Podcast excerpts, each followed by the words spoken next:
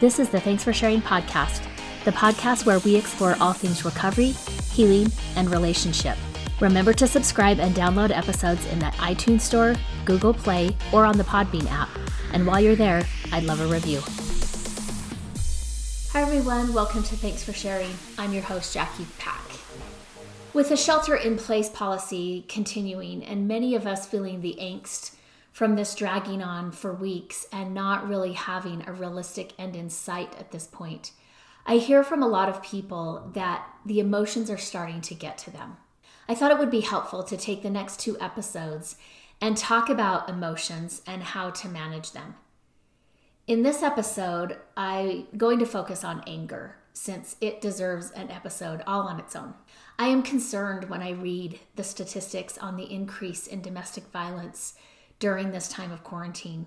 It's something I think about on a regular basis. And I know that this would have been me when I was growing up. In the house I grew up in, there was domestic violence. And my dad wasn't really home all that often. If we had had to have quarantined and he was home with us day in and day out, the frequency and intensity of violence would have increased for sure. And I feel for those who are experiencing this in addition to the uncertainty and anxiety already happening with the virus. Now, I grew up in a culture that also didn't allow or respect women who had anger. That didn't stop me from having anger. What it meant is that my anger had to find another channel to express itself through, or it required for me to just stuff it down, not feel it, not recognize it for what it is. Obviously, this isn't a healthy way of dealing with anger. In the culture I grew up in, boys were allowed to have anger. It wasn't really talked about or openly accepted, but we just knew that boys were boys and anger was part of that package. The religion I grew up in didn't condone anger per se. The leaders preached against anger for both men and women. But when it happened, most of the time people just looked the other way. I saw boys and men's anger on sports courts and sports fields, but that was accepted, right? Because they needed a way to get that aggression out. I saw their anger just watching sports. They weren't even participating other than being a spectator. I saw it at school on more than one occasion, I saw it in the media, and like I said, I experienced it in my home. The unspoken rule at my house was to not talk about what happened. We were expected to present a positive image of our family. And for the most part, most people believed that image that we presented.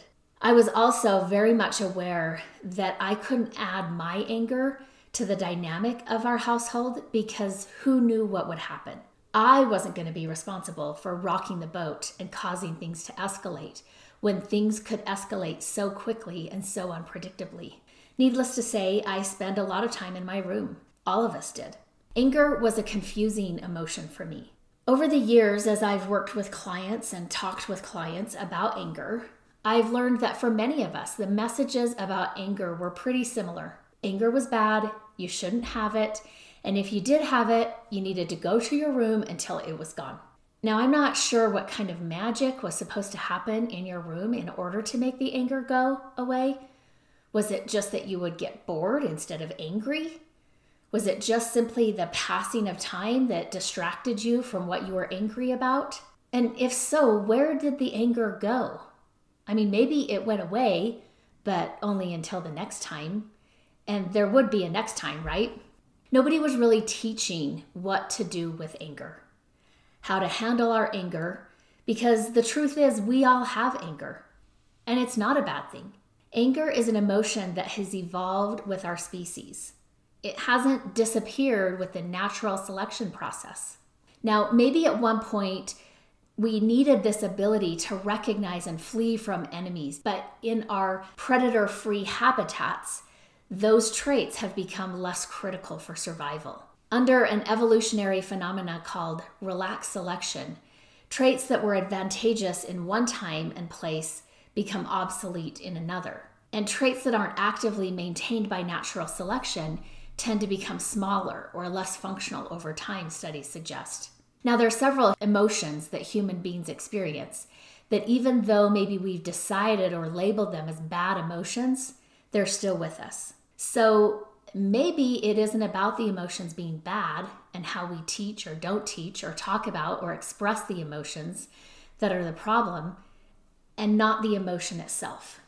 When my husband and I were newly married, we lived in an apartment and they were just kind of these not townhomes, they were only single level, but more like a duplex. So we lived in these duplexes and there were four of them. And so our apartment was connected to another duplex and then there was some, you know, like yard and garden area between and then there was another set of duplexes. And one day, my husband, after work, was gonna go biking with a friend of his. They were gonna go up in the mountains and have a ride. And I was gonna get home after him. And so I was gonna pick up some things for dinner and make dinner. And then him and his friend were gonna come back and we were all gonna eat dinner. So on my way home from work, I had stopped and gotten some food to make for dinner. And while I was making the food, the neighbors whose apartment was attached to our apartment got into a really big fight. Now, this wasn't something that I was not familiar with, right? I grew up at a home where my parents fought on a regular basis. And so I kind of knew how to entertain myself while there was this yelling and screaming going on that I could also hear. But it was different, right? Because this wasn't the house I grew up in. So I got dinner cooking and I tried to go into another room in our apartment to get away from the noise. And I really couldn't completely drown out the noise. And it ended, I was in our bedroom, and it ended with the husband of these neighbors slamming the door, walking past my bedroom window to where his car was parked, and tire squealing drove off. Couple, you know, maybe like an hour later, my husband and his friend got back and we had dinner and things were fine. My husband could tell that I was something was a little bit off with me though. So after his friend had left, he said to me like what's what's wrong like what's going on so i just told him about the neighbors and this fight that they had gotten into and he listened but couldn't quite understand why that would be upsetting to me and so he said like why did that bother you i mean i understand maybe not wanting to listen to the argument but like why did it bother you and i said i'm just dreading when that happens to us and I can picture still the look on my husband's face when he looked at me and he said, Wait, you think we're going to do that? And that was the first time that question had been put to me in that way. And I checked in with myself and I was like, Yeah, yeah, I do think we're going to do that. And he was like, Well, I don't want to do that. And I kind of laughed internally, thinking, like we have a choice. Like, isn't that just what happens? Now, at the point I got married, right, I had, I mean, I'd grown up in a house where there was a lot of anger and a lot of yelling and fighting, even though nobody really on the outside knew that. I had also worked a couple of jobs where I got to know other people in my community or in my neighborhood who were well respected. And yet, because of the nature of the job that I was working with them, was in their home at times and also experienced them yelling so this was just something to me that had become normal or familiar because it was normal for me growing up. And so I looked at him and I said, Yeah, I do think we're going to do that. And do we have a choice not to? And he was just like, I think we do. Now, I didn't know enough about my in laws at that point where I had known my husband for years before we, well, I had known him for a couple of years before we started dating. I just known him as a friend. And then we started dating. We dated for several years before we got engaged and got married. And so I knew enough about his family to know, you know, that, yeah, there were sibling squabbles amongst him and his siblings, but I hadn't really ever witnessed his parents really even raising their voice at each other. And I wouldn't say that theirs was a marriage that I wanted to pattern mine after but I did know that his mom and dad loved each other and that they talked kindly to each other. And that was the first time that I started wondering to myself, like, can this be a choice? Is this something that I don't have to experience in my marriage? It's not just going to become something that happens all on its own because that's how it works. So, this was the first time that things came together for me in a way that I started thinking maybe this didn't have to be inevitable. I wanted it to be true. And I started wondering how could I make this true for me, for us, for the kids eventually that we were going to have. Now, I do recall telling my husband prior to us getting married, we were engaged at this point, but we hadn't got married. And I remember having a conversation with him. We were talking about having kids. And I remember telling him, I don't want to spank the kids. Like, that's not something that I'm comfortable with. And I don't know that I'm comfortable with you doing it. And I and he was asking some questions. He had been spanked as a kid and so he was just kind of, he wasn't opposed to no spanking, but we were just talking about it. And I remember telling him that I didn't trust myself when it came to hands on physical touch when I was angry. And a lot of this had to do with the fact that I grew up in a home where touch wasn't safe. You know, as a family, we weren't physically affectionate. We didn't really hug. We didn't touch each other in other ways. And so when touch was done, it was typically done in anger and it typically wasn't safe touch. And as I was having this conversation with my husband, I told him, like, I have to be able to trust myself. And I wasn't going to be able to trust myself if I was afraid of what might come out. Now, I had had an experience once when I was, you know, young teen. I, am thinking maybe 13, 14 years old and I was, you know, we were home. My my mom was gone. I mean, my dad was typically always gone. He was only home on Sundays. And so my dad, of course, was gone, but my mom was gone, and I believe my older sister was gone. So I was kind of the oldest one at home. And my brother was just irritating me. I don't even remember what it was about. But I remember getting so angry and chasing him down the hallway. I chased him into my mom and dad's bedroom and he jumped over their bed and I had him cornered. And all of a sudden he realized like he had gotten himself cornered. And I grabbed him. He kind of went down on the floor and kind of held his hands over and I just started hitting him. Again, I I can't remember what I was even angry about, but I was hitting him and I remember stopping because I was afraid of myself and I didn't know where that came from. I hated it when my parents would get physical with each other. It was not something that I ever wanted to do. And here I was without even realizing it, just whelping on my brother and just hitting him. And so I stopped. Obviously, he got up and ran. And I, I was a little scared. And I remember telling my husband, who at the time was my fiance, that I know that that's in me, right? Because I saw that repeatedly. And so I know that that's in me. And that's why I didn't trust myself to get physical or to have hands on when I was angry. I also started to wonder is anger helpful? Like, is there a way to not feel angry? Maybe what I've been taught is right. Maybe you shouldn't feel angry. So I started to collect the data, right? I started to think about well, when do I feel anger? Why did it come up when it did come up? Was it accurate? And here are some of the conclusions that I came to. So, number one, I think that anger is a defense system. It's kind of like my own internal security system that gets activated when it appears that I'm in danger.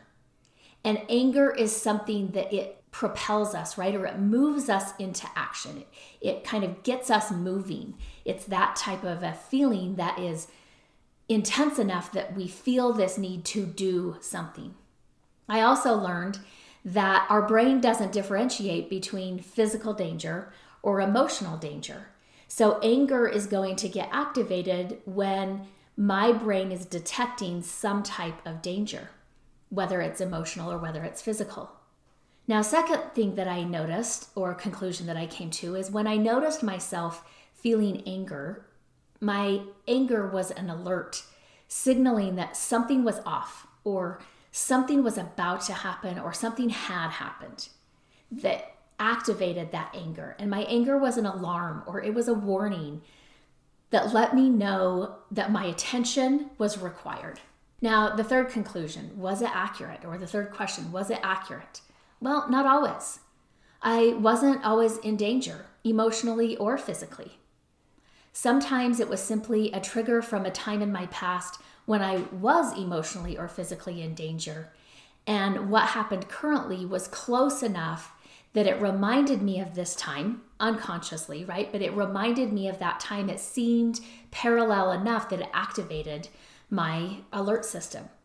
And maybe at this time in my past, there was nothing that I could do.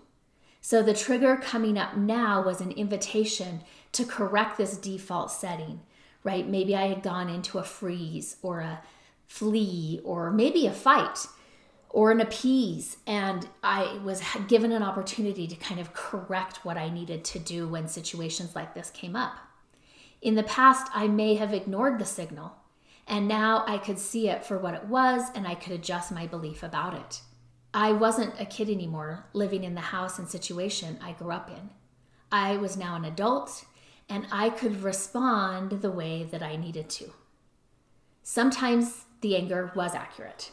In either case, whether it was accurate or whether it wasn't accurate, or whether it was a trigger from my past or whether it was just a current situation that needed my attention, what was it that my anger was calling me to do, right? The next questions that came up is what's my anger calling me to do and what action is needed? So, one of the things that I realized is that anger itself isn't the problem. What we do with our anger is either the problem or a solution. And realizing that, I came up with a rule or kind of a mantra for myself around my anger that I still use today that says I can act on my anger, but I don't act out my anger. So, what does this look like?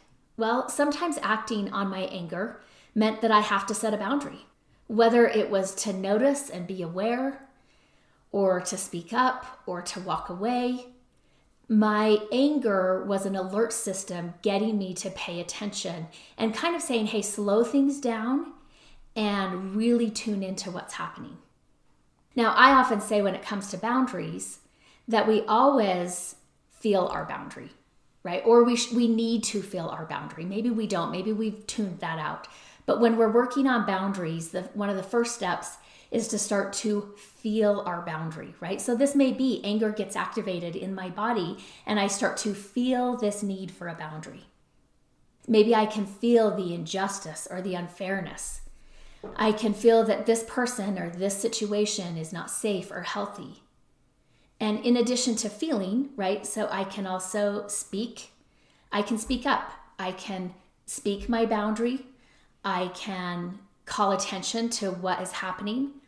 Now, sometimes speaking my boundary or speaking up isn't necessary.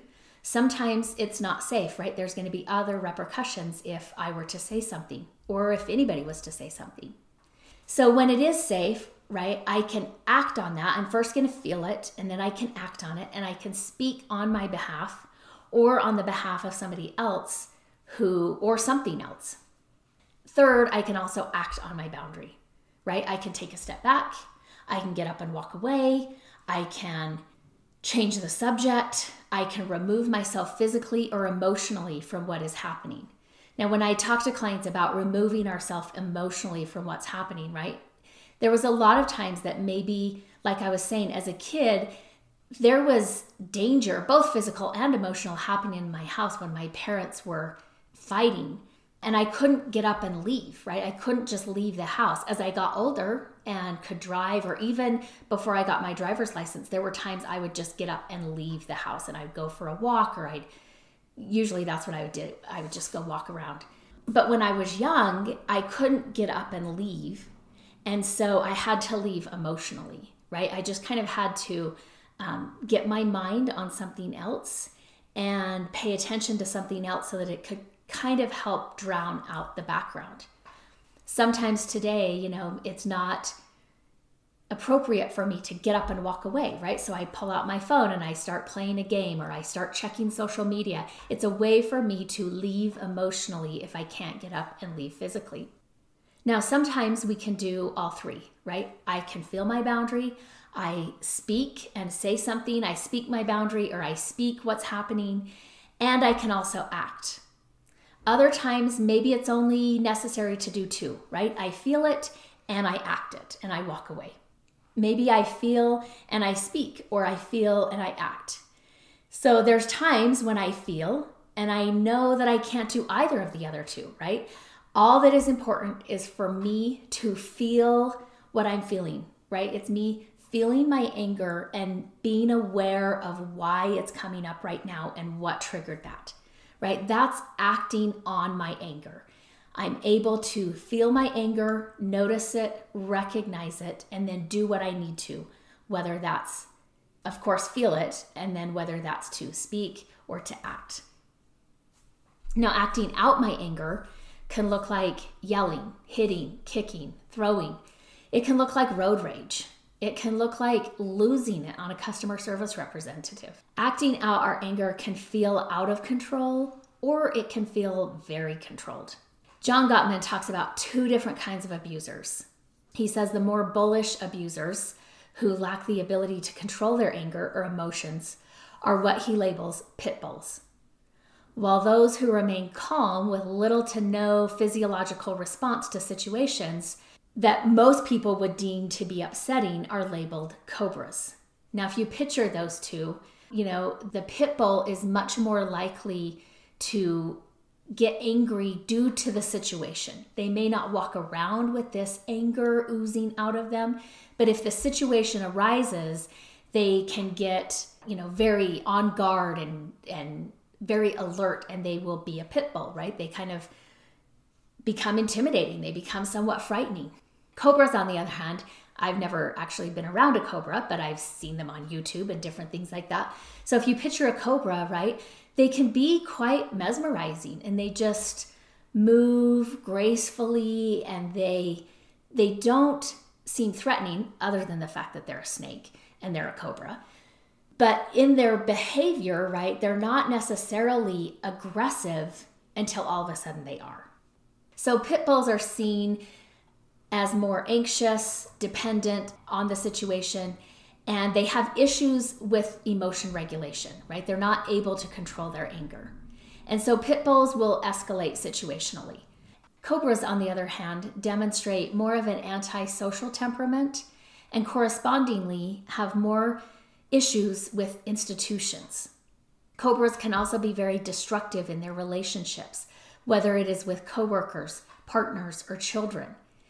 They are more methodical and strategic. Now, both types, pit bulls and cobras, can be controlling, and both benefit from a society that upholds male dominance or machismo and aggression.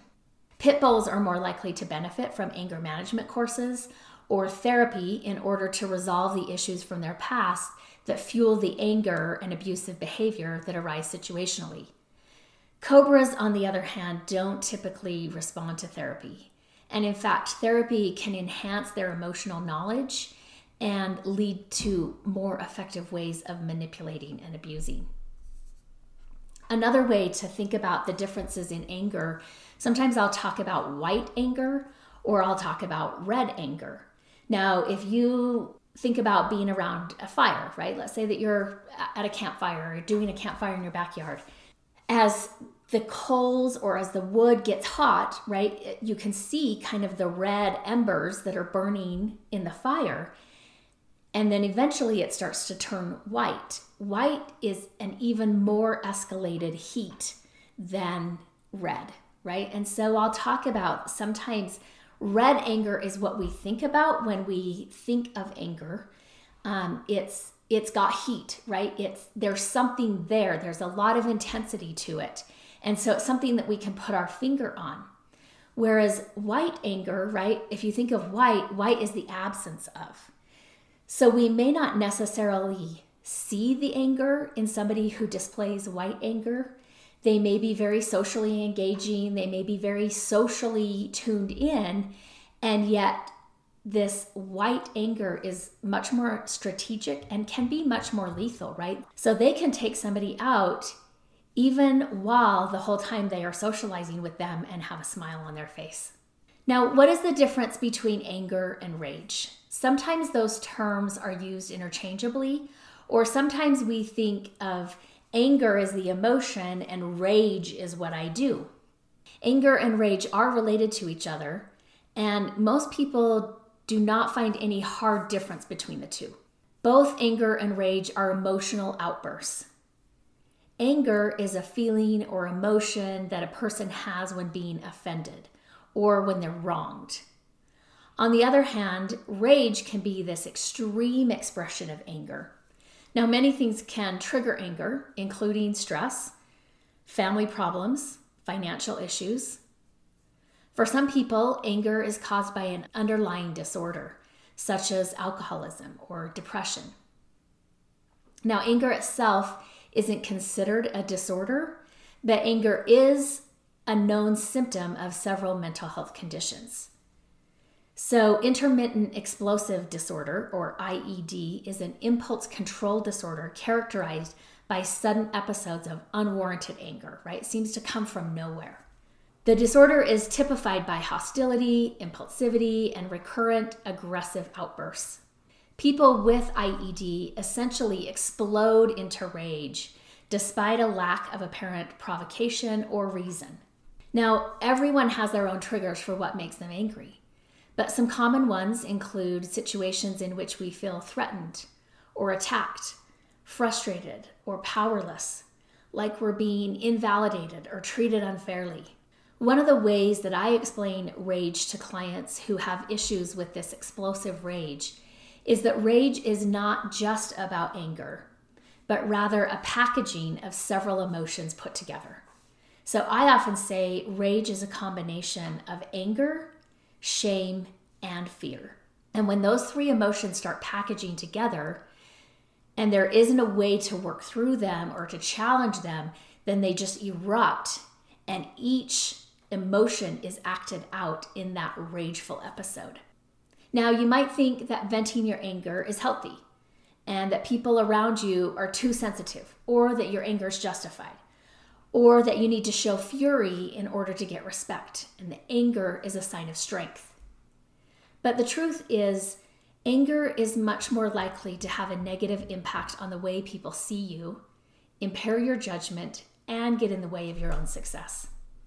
So many years ago, I was a coach for my youngest brothers, my youngest siblings' soccer team. And I was like 21, 22. I think I wasn't married. And my brother was like five or six. And at that time, that was the earliest. They can you can start playing soccer younger now. But at that point, it was the first year for many of them playing soccer. And so I had this team of like, I don't remember how many boys we had on the team, maybe 13, 14, something like that little boys that, and I was teaching them how to play soccer. And, you know, some of the kids on the team had some real natural ability, and moving with the ball came pretty easy to them. Other kids had a difficult time kicking the ball and staying standing, right? Every time they kicked the ball, they tended to fall over because they didn't know how to balance on one foot. So I kind of had this wide age range of abilities on the team. And I mean, I was still young. I thought all the boys on the team were great. I liked all of them, regardless of their ability to play soccer. And so I was coaching them. And, you know, we had been having practice for maybe a month before games began. And so when the games began, I actually had a pretty good team. Probably not as much due to me as a coach, but just some of the ability for them to play and kind of come together. And we had a lot of fun together in practice. And so when we started to play games, we were good compared to the other teams that were the same ages, same, you know, variety of ability as as my team was. And one of the things that I noticed pretty quickly, most of the other teams had dads who were coaches. It's just kind of the, you know, county rec soccer team at that point. Um, and so most of the coaches were dads and parents, right? They had a kid on the team. And for me, it was my brother. And so I was one of the younger coaches. Like I said, I was like 20, 21, 22, something like that. So I was one of the younger coaches. And when we would play these other teams, I would notice how, like, some of the other coaches got so angry and were so into the game, right? And I'm like, these are kindergartners. Like, does this game mean something more than I'm aware of, right? And they would just yell and they would get so upset with what the boys weren't doing or what they missed or different things like that. And, you know, I was, my ego was still pretty active at that age and could run the show. And so I'd like to say that it was my maturity. I think it was probably more of my ego. But as I watched these parents on the field, like, I mean, I grew up in a home with yellers, right? So I didn't have a lot of respect for people who kind of were out of control. And I would watch them and I would think to myself, like, they have no idea how foolish they look. Screaming. Like, I remember one of them, like, throwing his clipboard down on the ground. And again, I'm like, these are kindergartners. So there was just one of these like rules that I made for myself is I will not yell in a game. And so I was pretty quiet during the game, right? And I let them play and I noticed what we needed to work on. And then when we had practice during the week, we would work on what we needed to in the game. And so one of the games, they just were doing so well. And I remember I just got so excited, right? And I just kind of yelled out, but it was something positive. Oh, another thing that I would notice is when these coaches on the sideline were yelling and losing it, the boys on the field didn't even seem to hear them right? So I often thought to myself, like, you're over here screaming and they can't even hear you. Like, that's that's like got to be the definition of foolish, right? And so I remember I was on the sideline and they had done something really great and I was just so excited. The excitement kind of rushed over me and I remember just yelling pretty loudly, right? But I was yelling like, "Good job, boys. That was so amazing." And there were like 3 of them that had been working together to do whatever they did. Well, eventually they scored. And all three of them turned and looked at me and the smiles on their face, they just lit up, right? Because I was I was so proud of them. And so I remember thinking, "Oh, maybe maybe they can hear coaches." But again, who wants to hear your coach losing on the sideline, right? Like, but if I'm yelling something positive, they, of course they want to hear that. And so that became something that, like, if they did something well in a game, I would yell out whatever positive praise had been earned and deserved and was needed in that moment. But if they made a mistake, right, we just saved that for practice. And not that I yelled at them at practice, but we just worked on it and we had a talk when they were listening to me and when they, you know, I was right there with them during practice. And that that experience at that time in my life really kind of served me well in a lot of ways.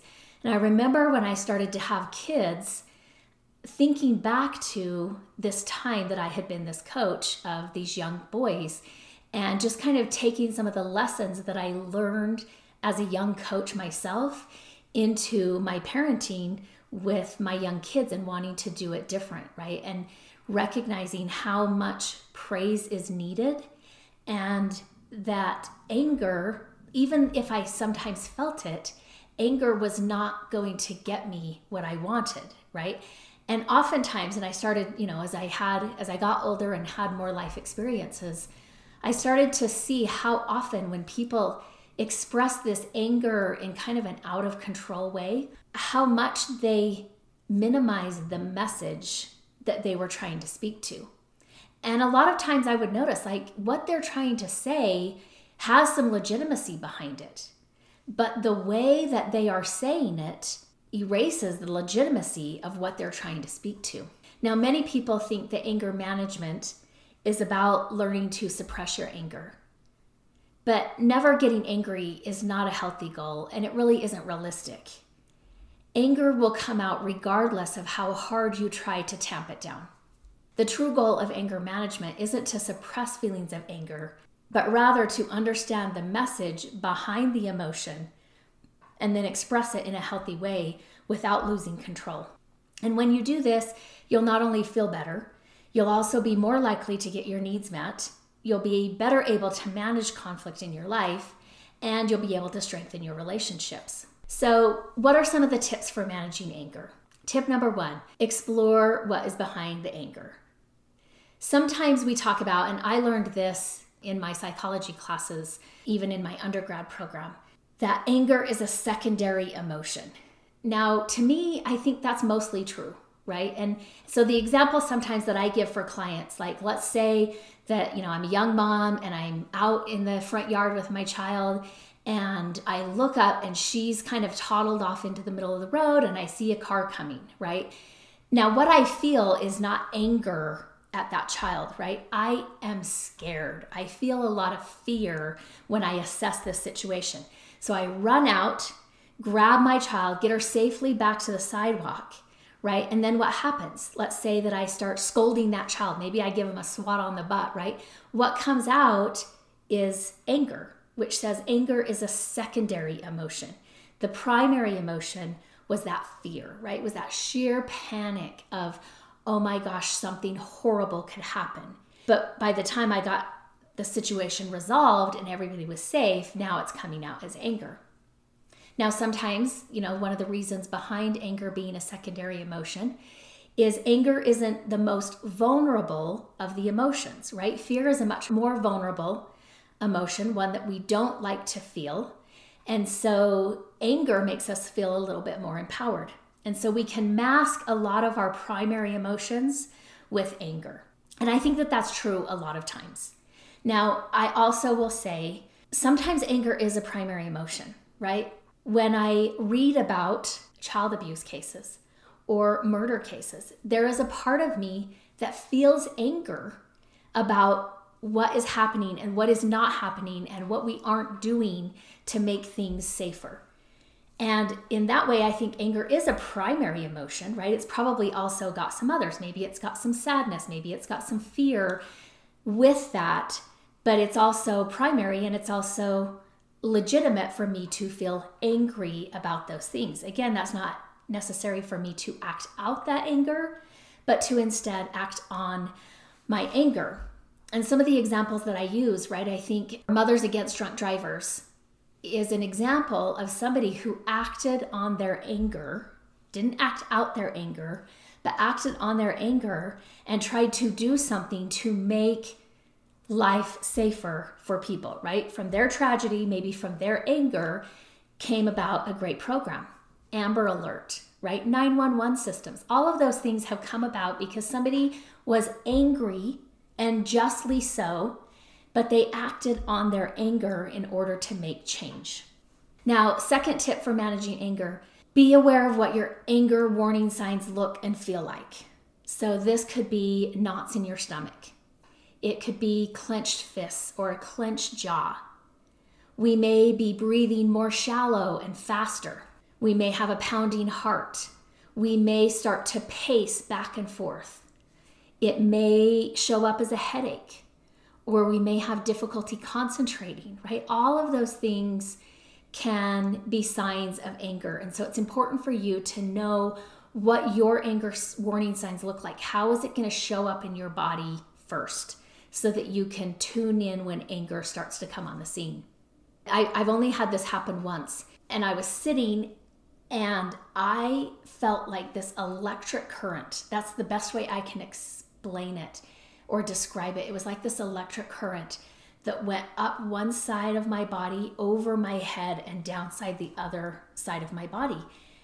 And I had never experienced anything like that. And I knew, like, I was like, oh, wow, I'm angry. And I've never experienced anger like this. And I just got up and I walked out and kind of took a moment to do some breathing, came back in and said, I need to leave. And then I just walked out and got in my car and left. So just be aware of what your anger warning signs look like. Again, if you've been given the message that you shouldn't have anger, then it's going to be difficult to develop an awareness about what our anger warning signs are or to explore what is the emotion behind the anger. Third tip for managing anger is know what your triggers are right? I talked about some of them. It may be stressful events. They don't excuse anger, but understanding how these events affect you can help you take control of your environment and avoid unnecessary aggravation. Right? We may think that external factors, the insensitive actions of other people, for example, or frustrating situations are causing our anger. But anger problems have less to do with what happens to us and more about how we interpret and think about what happened. Tip number four is learn what works for you in managing the anger and getting yourself calmed down. This is a great way to use your inner observer that I talked about several episodes ago. To notice what's going on in your body. Maybe another way to kind of manage the anger and to calm down is to stretch. Maybe go for a walk or a run maybe yelling, right? When my kids were young, there were a lot of like frustrating days um, when I was home with my kids and they were small. And sometimes, like, I don't consider myself a real yeller. I don't have the voice for yelling. And if I do yell, then I, I, end up coughing or I lose my voice or something like that. So I, I don't normally yell. I'm not really a yeller. But there were times when my kids were young that I just wanted to yell, right? And so I would say to them, you know what, mom, mom needs to yell. And they'd be like, oh, you need to yell? And I'm like, yeah. Do you want to yell with me? And they'd be like, uh, sometimes they would, right? And sometimes they were like, no, I just want to watch you yell. And so I made sure that I was not yelling at them, but I would just yell, right? I would just, ah, and I would just yell. And then I felt a little bit better. Like I got that out of me. Another one, and there's some, you know, there is some science behind this, but sometimes swearing can help calm down, right? It's kind of the we name it to tame it. So, swearing, again, I wouldn't recommend swearing at somebody because that's acting out our anger. But sometimes swearing and using kind of those more intense language. Now, if this is something that you use in your everyday language, then it, it's not going to have the same benefit. But there is research that shows using that, that high intensity language to express the anger can actually help to calm us down. Now, my mom had a rule. My mom was a school teacher for most of her career. And so she had a rule. Like I remember, you know, so many things that my mom, like if I use the word wrong, right? Like sometimes if I was on a, I played softball growing up, typically I played some soccer, but softball was more popular. And so if I would say, like, oh, we won that other team, my mom would always say to me, like, Jackie, you did not win that team. Like, you won the game, but winning kind of says that you own and you don't you didn't like that team is not going home and you're not setting it on your dresser right so you couldn't have won the team you won the game so i kind of grew up having my grammar corrected and being told like the, these are the proper words so when it came to swearing my mom had a rule about swearing of course she did right she was a school teacher and so she would say that it wasn't okay to lazy swear right? If you were just swearing because you couldn't find a better, more appropriate word, then that was just lazy, right? That's just lazy grammar. But if this swear word is actually the best word to use, then you can go ahead and use it, right? Because sometimes the, the words that we have that aren't swear words aren't quite accurate or they don't quite fit the situation and we need to swear. And so it was okay to swear, but she would also say, it's not going to be very often that you can't find an appropriate word to express what's going on for you. So it wasn't just kind of a license to swear, but we were given permission to swear. So again, like I said, swearing probably not at someone because again, that's going to increase conflict, but just being able to name those words, to tame those emotions. Remember that anger is a call to action right? So doing something tends to help. Another tip for managing anger is to just push pause, right? And just say, I'm gonna have to come back to this. And just hit pause and go and do what you need to in order to calm down and re engage. A sixth tip for managing anger is do a reality check. You know, kind of go through your checklist asking, how important is it in the grand scheme of things? Is it worth getting angry over? Is it worth the impact to the rest of my day? Is my response appropriate to the situation? Is there anything I can do about it? Is taking action worth my time? So just kind of do a reality check. And then, seventh tip for managing anger is again to remember act on your anger, don't act out your anger. Mastering the art of anger management takes work, but the more you practice, the easier it will get. And the payoff is huge. Learning to control your anger and express it appropriately will help you build better relationships, achieve your goals, and lead a healthier, more satisfying life. At the end of this episode, I want to remind you that your story matters. Remember there's something meaningful in every chapter. Don't wait to share your story until it's finished. Until next time, Jackie. The Legal Stuff. This podcast is solely for the purpose of information and entertainment and does not constitute therapy, nor should it replace competent professional help. The Prayer of the Perfectionist Nobody has time for perfection. We are pursuing progress. Help me to remember the only step I need to focus on is the next right step for me. Help me to remember that life is a journey. Help me to be able to separate all that I am learning from all that I have to do. Help me to remember that I am not alone. I can ask for help. Help me to strive for frequent awakenings, not mastery. I am enough. Amen.